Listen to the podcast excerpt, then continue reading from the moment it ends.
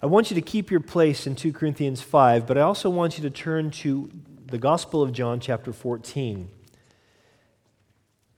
Because I want you to see something that Jesus said that is connected to what we're going to talk about this morning. So, John chapter 14. You ever been watching a movie, maybe one that you downloaded from the internet or something, and the, the sound and the picture aren't in sync? You know what I'm saying? So, like, their lips are moving, but then the words come like a second or two later. And it can be so annoying, especially if it's a really good movie. You're watching this movie and you're going, this would be enjoyable if it was in sync. But because it's not in sync, you, it's hard to kind of keep track or concentrate on what's really there. And, and I kind of imagine that's, that's the experience of the disciples when they were walking with Jesus. They saw Jesus, and they, in Jesus, they saw the glory of God. They saw the Messiah, God's chosen king, God become flesh. They saw the glory of God, yet because they're in this world, things weren't always in sync. And so they were kind of, I sort of get what you're saying. I heard the words, but it, your lips were moving, and something else seemed to kind of go into my ears. Uh, and, and there was like this difficulty of seeing what was going on.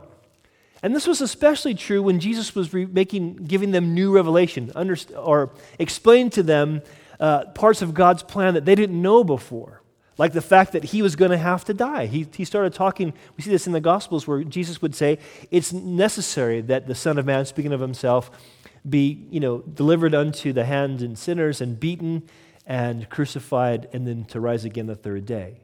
And they would sort of hear that kind of going, How does that work with what we know in the Old Testament? And I, I don't get it. And it was not in sync for them. And so when Jesus is really making this point clear to them and letting them know this is going to happen really the next day and at the end of chapter 13 of the Gospel of John. He says, Look, I'm, gonna, I'm going away. I'm going to be leaving. And of course, they're, they're sad about this. They love Jesus. They see in him, this is as good as it's going to get. I mean, the, our only hope they saw, and rightly so, was that this guy rules the world. If this guy rules the world, then there's real hope. So when he says, I'm going away, and where I'm going, you can't go with me now, they're like, What? How can this be? And so, listen, Jesus says to them in John chapter 14, He says, Let not your hearts be troubled. You believe in God, believe also in me. In my Father's house are many mansions, literally dwelling places. If it were not so, I would have told you, I go to prepare a place for you. And if I go and prepare a place for you, I will come again and receive you to myself, that where I am, there you may be also. And where I go, you know, and the way you know. Really comforting words, but Thomas still, things aren't in sync for him. So Thomas says in verse 5, says to Jesus, Lord, we do not know where you're going. So how can we possibly know the way? It's good. It's good to be blunt that way with Jesus, isn't it? I have no idea what you're talking about. so Jesus says to them plainly, listen, he says to Thomas, I am the way, the truth, and the life, and no one comes to the Father except through me. Now, going back to 2 Corinthians. I want to bring this out because, if, as we saw last week in 2 Corinthians chapter 4, verse 14, Paul uses the reality that Jesus is risen, that the preparation he did to, to make that place for us was not, you know, we, I've heard lots of, of, of, preachers say, okay, God took six days to make the world, and Jesus has been taking 2,000 years to make our new dwelling place, how amazing it's going to be. And, and I, I guarantee it's going to be amazing, but let's not forget, God can say, boom, and it's done, you know? He doesn't need 2,000 years to make something glorious. But also, there's this reality that the preparation that Jesus was, was doing, or he's referring to in John chapter 14, was his death and resurrection on the cross, how that prepares us, a place for us before God. And, and we see that Paul picks up on this in chapter 4, verse 14, when he's talking about why he endures so much suffering as a, as a sent one of God, as an apostle. He says, knowing, listen, that God raised up the Lord Jesus uh, that the God who raised up the Lord Jesus, he who raised up the Lord Jesus, will also raise us up with Jesus and present us with you. And so Paul says, Yeah, I'm going through a lot of stuff. I, as we said last week, he says, I'm just this jar of clay, but that's so that the treasure of Jesus can shine forth. And the truth is, guess what? Because Jesus was risen from the dead, because he rose from the dead, I'm going to be risen from the dead. You're going to be risen from the dead, and we're going to be in glory together. As, as much of historical reality is that Jesus is alive today, that he rose from the dead, as he said he is, that same kind of historical reality is heaven. That there's going to be this time, soon and very soon, I think, when we're actually going to be in glory. We're going to see him face to face. We're going to know as we are known. That is reality, that is fact. That's the way the Bible deals with it. And so, Paul here in chapter 5 kind of wants to unpack this some more. And I love the fact that he starts off in verse 1 by saying, This we know. He's not saying, Well, we're kind of guessing. Here's my speculation on the subject. He says, This we know. How does he know these things? Because Jesus is alive. He says, This we know. Now, what I want to do today is in these first 11 verses, I kind of want to ask three important questions about the reality of heaven. I'm going to ask these three big questions, these three important questions, and get the answers from the text that we have here. So, the first question I want to ask is what can we know because of the reality of heaven? What does it teach us? What can we know? Well, look at verse 1.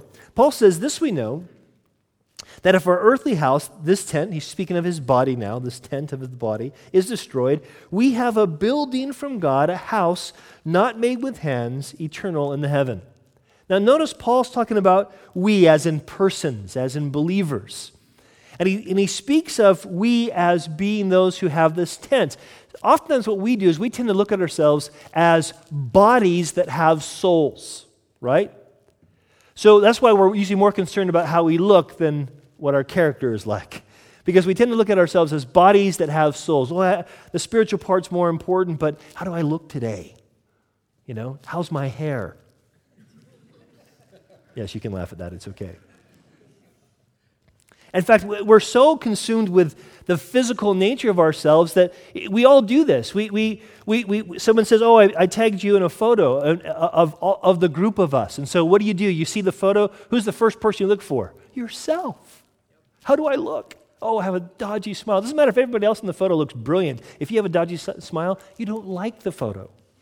Because we see ourselves as physical. And what Paul's saying here, listen, this teaches us something. Listen, it teaches us that we're not just the physical. Because he says, look, we have a tent, and nobody purposes to live in a tent permanently. Some poor souls have that, but nobody purposes to do that, really. He says, We are in this tent. We exist with this tent, this temporary body. But guess what? We're going to have a new building soon. So, who we are is not just this body, it's more than that. We're more than just the physical. You guys remember the Old Testament story of Job? Job, the, the, the man who, who, whom God called a righteous man. God says to Satan, If you considered my servant Job a righteous man, and then God allows Satan to test Job through some serious trials. And as Job's being tested, you get to about chapter 19, and his friends are, you know, they're just thinking, okay, Job, why don't you just admit that you're such a horrible person and that's why your life's so miserable? If you would just kind of see the connection, things would get better. And Job, he, you know, he knows he's not perfect, but he also says, you know, this is, I got nothing to confess.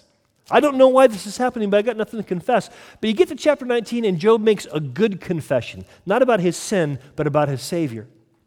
And Job says this listen, he says, Here's what I know, guys, to his friends who are trying to comfort him by telling him how bad he was. He says, Here's what I know I know that my Redeemer lives.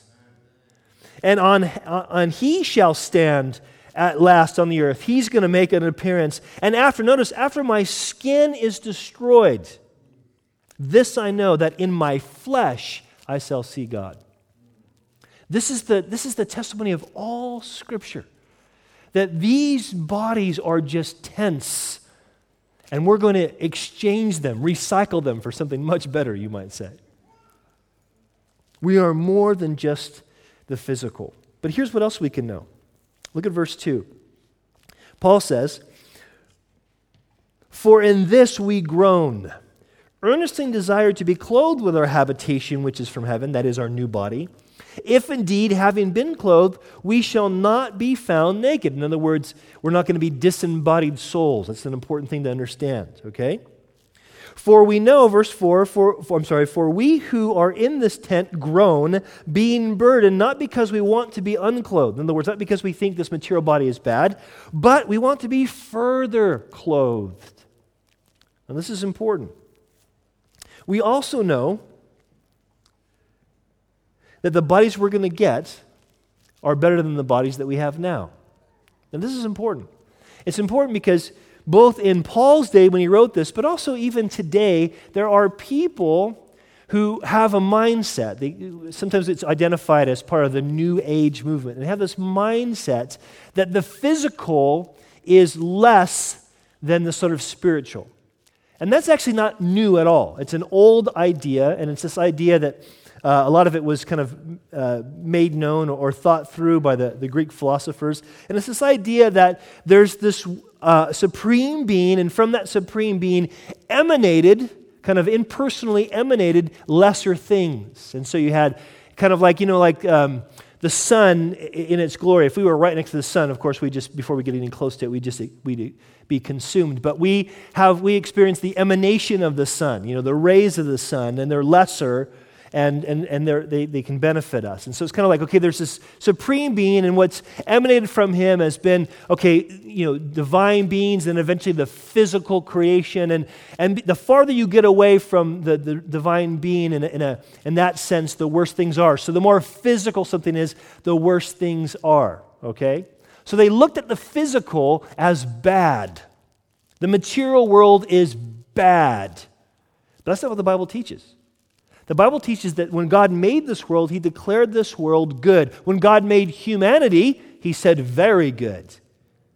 And the Bible teaches, listen, that the physical is good. You know why we know that the physical is good? Not just because God declared it in Genesis, but you know why we know the physical, your physical body is a good thing? Because God honored humanity by being clothed in human flesh in the person of Jesus. So the material world isn't bad, it's just broken. And so here's the thing the promise of the gospel is not this. The promise of the gospel is not God's going to fix the brokenness of the material world. No, that's not the gospel. The promise of the gospel is God's going to not just fix it, He's going to replace it with something better. And that includes our physical bodies. Now, I, I think that includes our perspective as well. I mean, I, I, someone asked me very seriously, they did ask me, they said, So do you think, John, in all seriousness, when you uh, get your new body, that, you know, you're going to have hair? They were serious. Are you going to have hair? Are you going to be, you know, the way you are now or a fitter John? It was a very pleasant conversation. But they were serious. They were serious. Like, what's our, because we, we have this perspective of, of what, okay? It's what something looks like that's important. What makes us, what makes our physical good is that God made it. What makes the new body better is that God's making it. he's doing it. It's this new creation he's talking about. There's also this, this, this mindset. If he says, look, you know, that, we, that he's groaning for this, and, and this, this is important because, see, we value this creation, but we long for the new creation. Now, what's cool about that for, for us as believers means right now, even in this world that's broken, even though things are not what we want them to be, not what they should be, the reality is we can still enjoy good things in this world. We can. The Bible says God's given us richly all things to enjoy. And this is, I get, I get annoyed sometimes when Christians will have a nice meal and just kind of go, oh man, but people are starving everywhere. And I, oh man, I shouldn't have eaten that. You're like, what? Why are you feeling guilty about good things that God's provided? I'm not saying that we shouldn't be willing to give up those good things to help people that have less, for sure. But what I'm trying to say is we should give thanks that God's given us all things richly to enjoy. Good things. The physical isn't bad. It's just, it's just this physical is temporary. This creation is temporary. We're longing for a new creation. This is what we know by the fact that there's a resurrection, by the fact that there's heaven. There's something better we're waiting for. Doesn't mean everything here is rubbish. It just means think about the best things, the things you enjoy most on this earth. Seriously, think about it. Think about how, how much we enjoy real relationships. Think about marital intimacy and how great that is. It's really good when it's supposed to be, when it's the way it's supposed to be, it's great. What is that? It's a shadow of a real intimacy that we're going to have with God one day. It's better than the physical. Think about, seriously, think about how, how much we like good food. What do we like good food for? Not just for the food itself, but because it's a chance, it, it gives us a way to pleasurably celebrate something. That's why we have a big meal at holidays and such. Do you realize when the Bible describes the kingdom coming, the first thing we have is this marriage supper of the Lamb, a feast? I'm thinking that food's going to be pretty good. and, and here's the thing as well we, we know that, that there's, a, there's an aspect of, of a greater physicality or a greater new creation. And we know that, that there's a, in a sense, um, a related, it's related to the physical in the sense that there, there's a materialness to it. We know that because when Jesus rose from the dead, you remember when he makes an appearance and they're looking at him thinking, oh no, oh, is this a ghost? And he goes, guys, guys, I'm not a ghost. I'm not a ghost. Okay, you touch me. I'm not a ghost. Wait, wait. Give me a piece of fish. Watch, really? Mm-hmm, mm-hmm, mm-hmm, mm-hmm. I'm not a ghost. He ate food. So there's something about this new creation that is similar to this old creation, but it's even more glorious. Paul, 1 Corinthians 15, kind of compares it to you have a seed, and that seed is kind of small and it's base and it's almost crude looking, but when it goes into the ground and dies, what happens? The same DNA produces what? This beautiful, flowering, fruitful plant. It's kind of like we're going to be buried but because we're in Christ, we're going to be resurrected into something more glorious. This is what we know. So, I'm not saying don't take care of this body now. Yes, do, okay? But don't get consumed with it. At best, you're going to, you know, have a better looking corpse, okay? Be consumed with something else. We'll talk about what that is in a minute. But we can know this. We can know, listen, we're more than just flesh and blood. We can know the bodies God's preparing for us are better than what they are now. But also, part of this is, is is because something's better, guess what? Until we get that, we're going to be groaning. Did you notice that? Paul says, we groan in verse 2. In verse 4, he says the same thing. And uh, we who are in this tent groan. Now, listen, groaning is not complaining. Complaining is when we say, I don't like what I have. Complaining is basically unthankfulness. Groaning isn't unthankfulness. Groaning is longing for something that belongs to you but it's not yours yet. Do you know what I'm saying? Groaning is two weeks from the wedding night. Oh, man. When's that going to happen? That's groaning. Groaning is smelling the roast dinner on a Sunday. Oh, when's it going to be done? It comes from thankfulness. It's a longing for something that you know belongs to you, that's waiting for you. That's groaning. Until we get to heaven, guess what we're going to be doing? Groaning. And it's not a bad thing. It's good that we're longing for these things. Check this out. Paul wrote this in, in Romans chapter 8, and I'm reading from the New Living Translation because I think I like the way it makes it kind of clear in its paraphrase. Listen to this. Paul writes, For we know that all creation has been groaning, as in the pains of childbirth, right up to the present time. And we, we believers also groan, even though we have the Holy Spirit within us as a foretaste of future glory. We'll talk about the Holy Spirit in a second. For we long, notice, for our bodies to be released from sin and suffering. We too wait uh, with eager hope for the day when God will give us our full rights as His adopted children, including the new bodies He has promised us. We were given this hope when we were saved. And notice then He says, and the Holy Spirit helps us in our weakness. For example, when we don't know what uh, God wants us to pray for, uh, we don't know what God wants us to pray for always, but the Holy Spirit gives praise for us with groanings that cannot be expressed in words. A lot of groaning going on. That's a good thing. It's great. That's what hope is. Hope is an expectation of something better. This is what we know because Jesus is alive and we're promised to be risen from the dead. That's pretty cool, isn't it? We know this. Something better awaits us. How many of us are looking for our ultimate now as a very well selling Christian book says, You want your best life now. Rubbish. If this is our best life now, you know what Paul says in 1 Corinthians 15, the great chapter on the resurrection? You know what he says? People should feel sorry for us as Christians if this is your best life now. It's not. Our best life is to come. We're longing for that day, and we know it's coming. And we expect to grow, and we're okay that we're not satisfied. I don't want to be satisfied with this world because I know God has something better. I don't want to be satisfied with this creation. You know why? Because there's a new creation that Christ has made available to me, that He's purchased for me. Not only that, listen. We know that we're more than just flesh and blood. We know that, that we have something better coming, but also, you know what else we know? We know death is going to die. Look at this. What does he say at the end of verse 4? That mortality may be swallowed up by life. When I was in uh, third grade, that would be a year four here, we had a, a boa constrictor in our classroom, which is kind of creepy for little kids to have that, but they had that.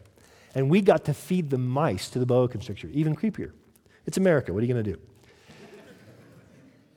And the thing was, it was kind of freaky, kind of waiting for that thing to. go. But what was really amazing was how the, the boa constrictor would unhitch its jaw and completely swallow this mouse whole. And you just see this lump in its belly. And he thought, you know there's a mouse there, but you can't see it anymore. It's been swallowed up. Now, the Bible says mortality or death, or the, or the potential of death, mortality will be swallowed up by life. Check this out. Listen to this. Paul says this in that great chapter, 1 Corinthians 15, that great resurrection chapter. Paul says, For this corruptible, that's our human bodies now, must put on incorruptible. This mortal must put on immortality. So when this corrupt, corruptible has put on incorruption, and this uh, mortal has put on immortality, then shall be brought to pass the same that was written listen, death is swallowed up in victory. Oh, death, where is your sting? Oh, Hades or hell, where is your victory? Taunting death. We have this glorious picture in the book of Revelation at the end, Revelation 21 4, where it says, And God Himself will wipe away every tear from their eyes. There shall be no more death, nor sorrow, nor crying, and there shall be no more pain, for the former things have passed away. I think that's pretty awesome. I think it's pretty great that we can know that. Why do we know that? Because Jesus is alive. His resurrection guarantees our resurrection. The reality of heaven is real because he's really alive. So that's the first question. What can we know? And there's so much more we could get into, but we won't today. Here's the second question. You ready? How can we be confident we're going to experience the reality of heaven? I mean, it sounds brilliant, but how do I know I'm going to go there? I mean, seriously. It's kind of a big deal, right? Someone can describe to you the Taj Mahal, but, you know, they say, oh, you really got to go see it. Well, that'd be nice, but how do I know I'm going to get there? Who's going to provide for me to get there? Well, look what he says, verse 5 of chapter 5. Paul writes, Now he, that's God, he who has prepared us for this very thing is God. He starts off by saying, okay, look, this is how we can be confident. Here's the answer, the first answer to the question. Because God's prepared it for us. Remember we just read in John 14, right? Jesus said, I go and prepare a place for you. The work of Jesus qualifies us for heaven. Now, I would love to get into this more, but I don't want to steal Adam's sermon for next week. That's the rest of chapter 5. But just know this it's, going to be, if you are lacking confidence in this, okay, man, come next week, get into it. Read it ahead of time, even. Because it's Jesus, through his work, that's provided for us this confidence. But notice what he also says in verse 5. He says, Who also has given us the Spirit as a guarantee. Now, some of you might have a footnote in your Bible that says down payment or earnest. Now, when this uh, word was used, it, it, it sounds like, you know, we're getting a bank loan, okay? But it's, it's, it's more personal than that. The same word that's used here as a guarantee or a down payment or an earnest is also used basically as an engagement ring. The idea of an engagement ring, at least. That so when a, when a man was wanting to be betrothed to a woman and he, uh, his parents had made arrangements as they would have done in that day for the two to be married, what would happen is to show good faith that he was serious about being committed to this woman, he would give a down payment. It was like a engagement ring saying, I'm serious about this. And it was so serious in a Jewish culture that you had to get divorced to break off the engagement. Down payment. The Bible's teaching us, listen, that God's Spirit, the Holy Spirit, God dwelling in us, is our engagement ring. Guarantee that God wants to be married to us for eternity. Now, this is a, this is a really amazing thing because what we have happening is it's not the fact just that we have God's Spirit. So, like, okay, how do I know I have God's Spirit? And okay, if I think I've had God's Spirit because I've had this experience or whatever the case might be, it's more than just this idea of I had an experience with the Holy Spirit and that experience proves to me I'm going to be in heaven someday. That's not what this means. What this means is this when God saves us, when we realize that we need Him to save us, we need Him to make us right with Him, you know what He does? What He does is not only does He say, I declare you innocent, but He comes and He dwells within us by His Holy Spirit. You can't be a Christian unless God's Spirit comes within you. And when God's Spirit comes to dwell in you, guess what He does? He begins to change you from the inside out.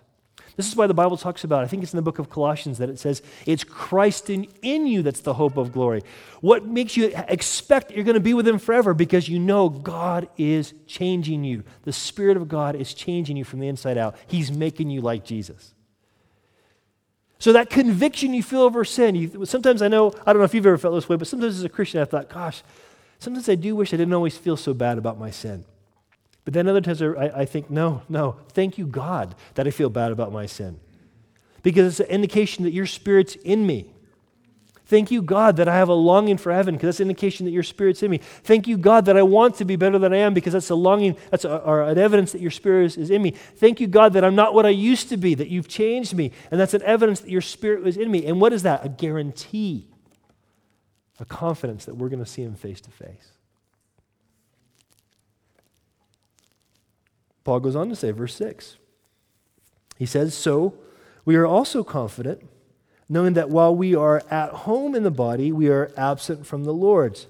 Drop down to verse 8. We are confident, Paul says, yes, well pleased rather, to be absent from the body and to be present with the Lord.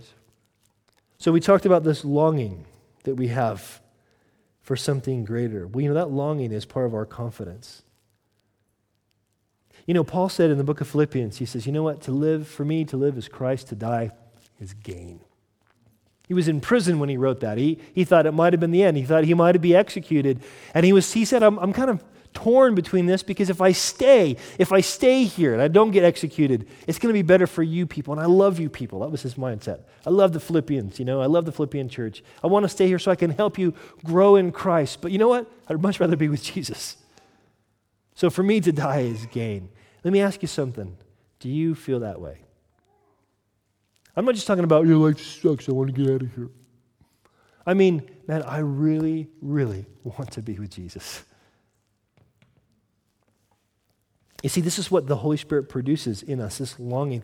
The more, here's the thing you can know the more you see death as gain, the more you know your life is Christ. Yeah, I want to know Him. But notice also, he says in verse 7 for we walk by faith, not by sight. And we talk about walk. It doesn't just mean to physically put one foot in front of the other. It means living everyday life. That's what your walk is. It's your manner of life, your everyday life.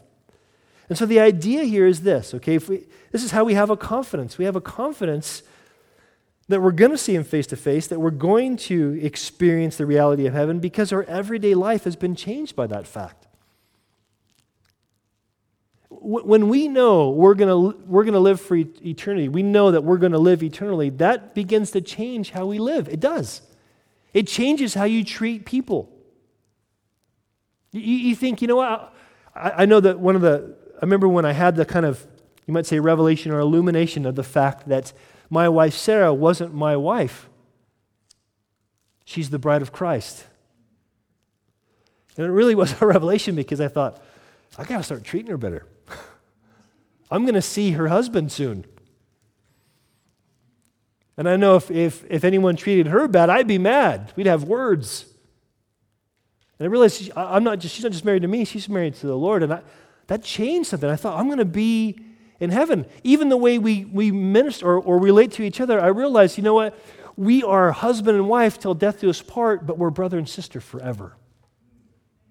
It changes the way you relate to each other.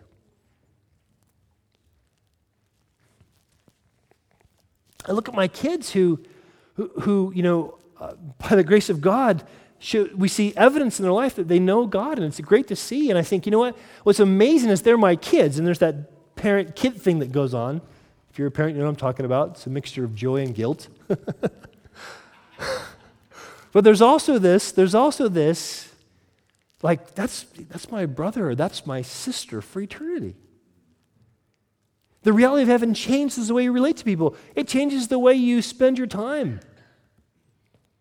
There's a, about a half a dozen or so people who went on the streets of Norwich yesterday from our church to tell people about Jesus. They probably felt like idiots on the way there and probably felt foolish the whole time they were doing it. I was supposed to get there, but my car broke down.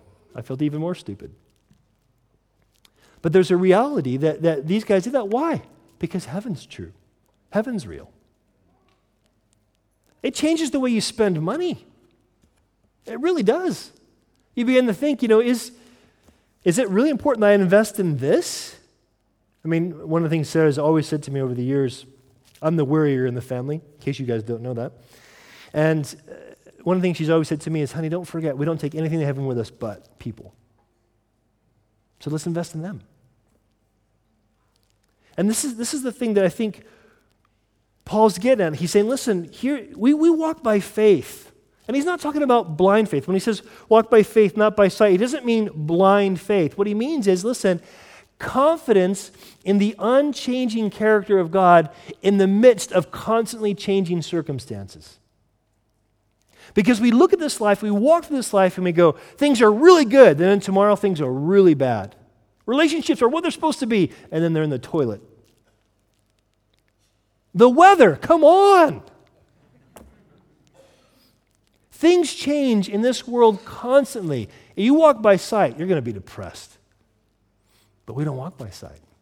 Our life is not lived by sight, it's lived by faith. We trust the character of God. The unchanging character of God that's been revealed in Jesus Christ. That's what we do. And that itself, listen, builds our confidence that, yes, okay, Lord, we know that we're not just about flesh and blood. We know you have something better for us. We know death is going to die, and that's all great news. Therefore, we're confident we're going to experience you because you've provided through Jesus, your spirit dwells in us, and we're walking in light of eternity. We're, the way we live is even different. Jesus said this. He made a really clear, plain promise. Listen, John chapter 5, verse 24, Jesus says, Most assuredly, I say to you, most assuredly, I say to you, he who hears my word and believes in him who sent me has everlasting life, and he shall not come into judgment, but has passed, past tense, notice, passed from death to life. That's great news. This is how we have confidence.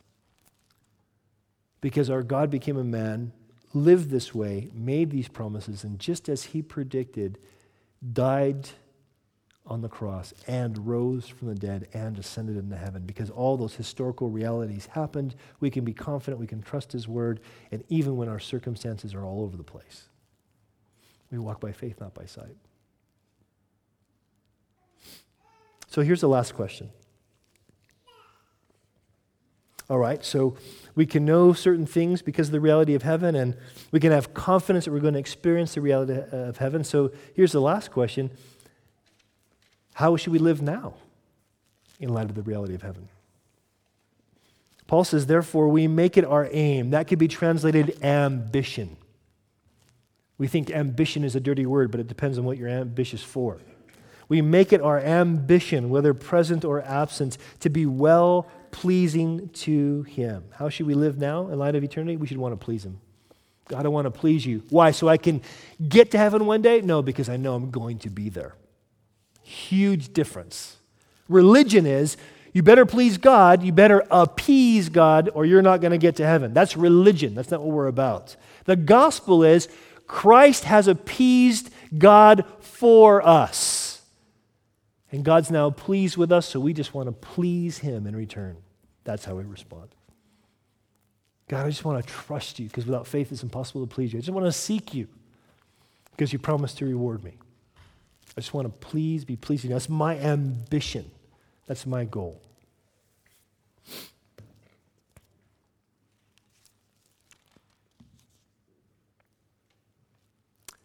Verse 10 says, For we must all appear before the judgment seat of Christ, that each one may receive the things done in the body according, notice, to what he has done, whether good or bad. When we realize that heaven is real, that we're going to stand before God one day, you know what it reminds us of? Our actions matter. What we do matters. I mean, think about this for a second. If there is no God, why do your actions matter? You might go, oh, well, because if you do good things, good things happen to you. Where is that written? How do you know that? If there's no God. Oh, oh, it's karma. Well, then that's a, a God you believe in. It's a false God, but it's a God you believe in. How, how can there be any meaning to any of your actions, good or bad, without there being God? Seriously, this is what it boils down to. If there's no God, if we are just material, if we are just random chance results of an evolutionary process, if that's all we are, then here's the point. Your love for your kids is nothing except to make sure they don't die so they can reproduce other kids. It has no meaning beyond that.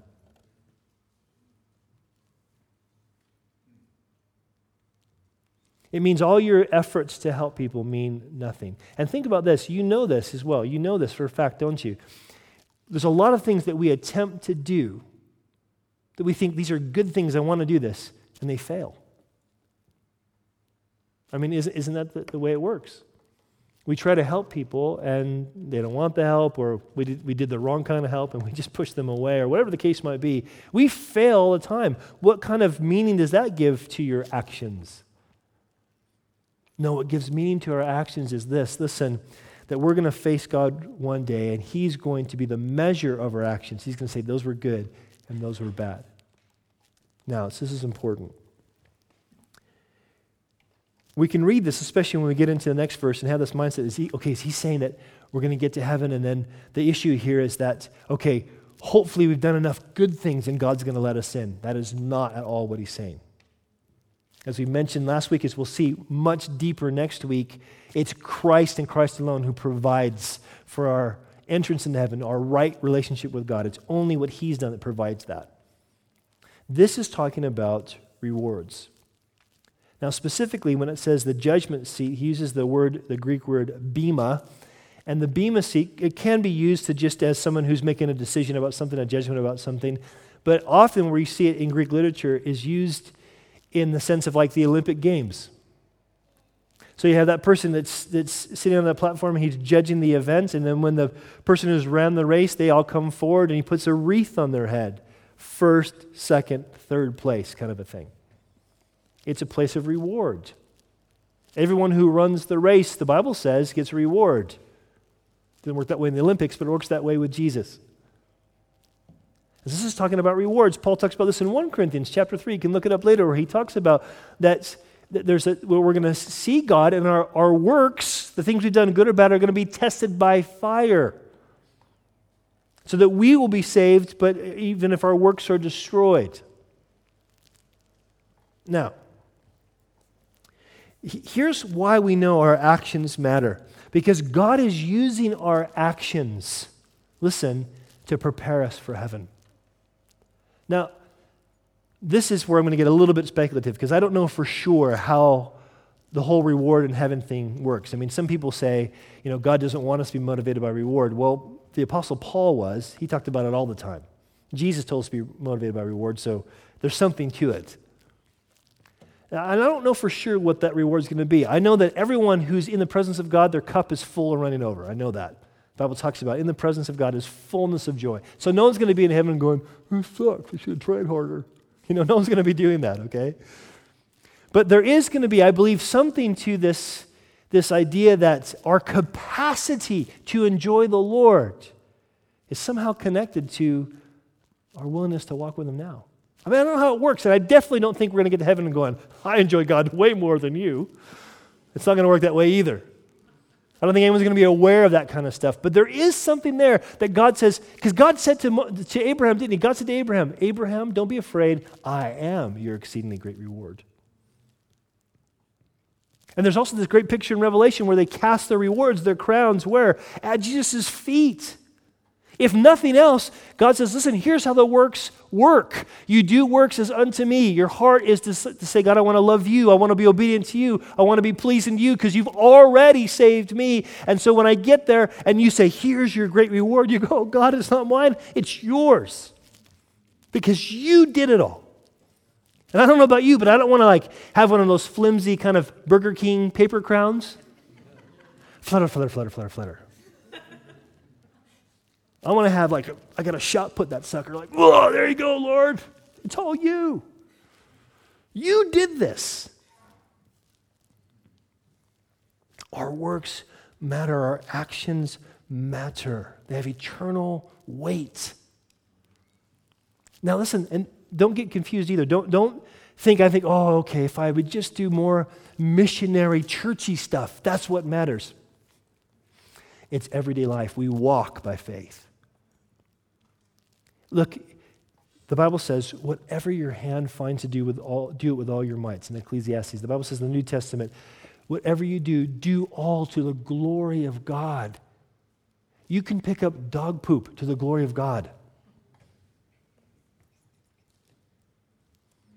And all the, all the young boys in the church say, I can't amen that.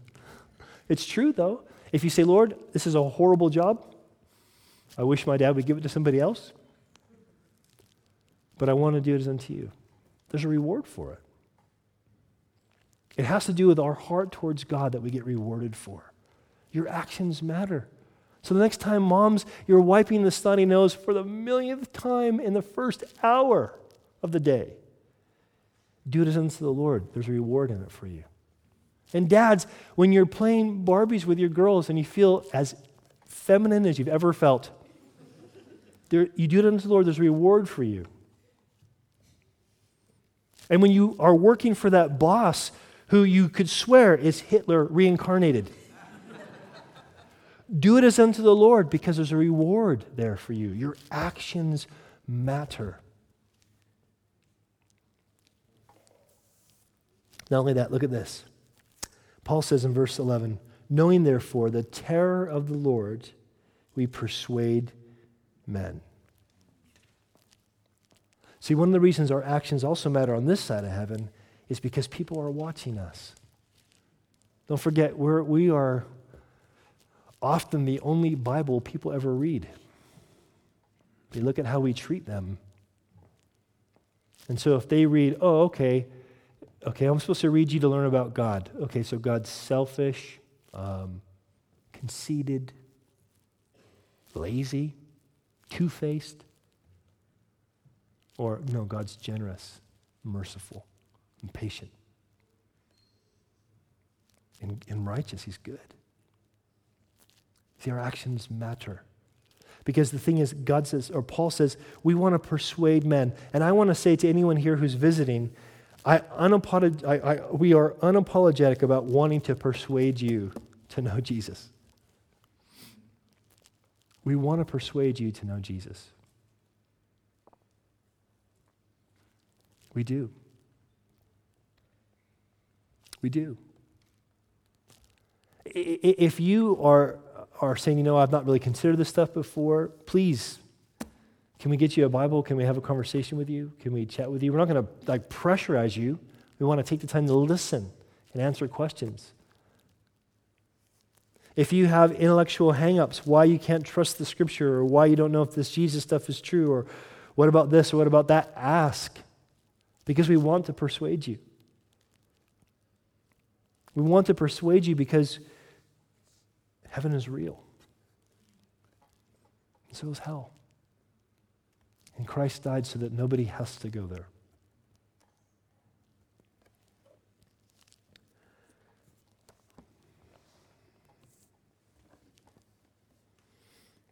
Jesus says this, continuing in John chapter 5. Most surely I say to you, the hour is coming, and now is, when the dead will hear the voice of the Son of God, and those who hear will live. For as the Father has life in himself, so he has granted the Son to have life in himself, and has given him authority to execute judgment also, because he is the Son of Man. Do not marvel at this. For the hour is coming in which all who are in the graves will hear his voice and come forth. Those who have done good to the resurrection of life, and those who have done evil to the resurrection of condemnation. That's what Jesus said. Jesus said there's a real resurrection. He's the one who brings it to pass. He's the one who judges whether or not we're good or bad. He is the standard of whether or not we're good or bad. And he calls us to trust him because, as he said earlier, if we hear his word, we believe in him, we have everlasting life.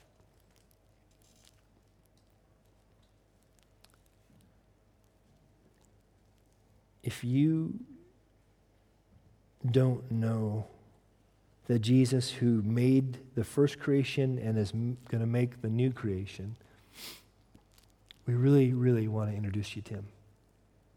He's amazing. He's worthy to be bowed down to and trusted and worshiped. I want to challenge you today, if you don't know him, to either investigate further or ask him to save you. Say, God, I need to be saved. I need, I need to be forgiven. I need to know you for who you are. Jesus died on that cross to pay for your sins so that that could be made a reality. And for those of you who know him, heaven's real. I don't know if they have the commercial here, but there's a beer commercial in the States that says, the, the catch line is always, it doesn't get any better than this. And it's usually like beer and food, some remote location. I hope it gets better than that. No, I know it gets better than that because Jesus is alive. It gets way better than that. He is worthy to be trusted. Let's trust him as we walk. Amen.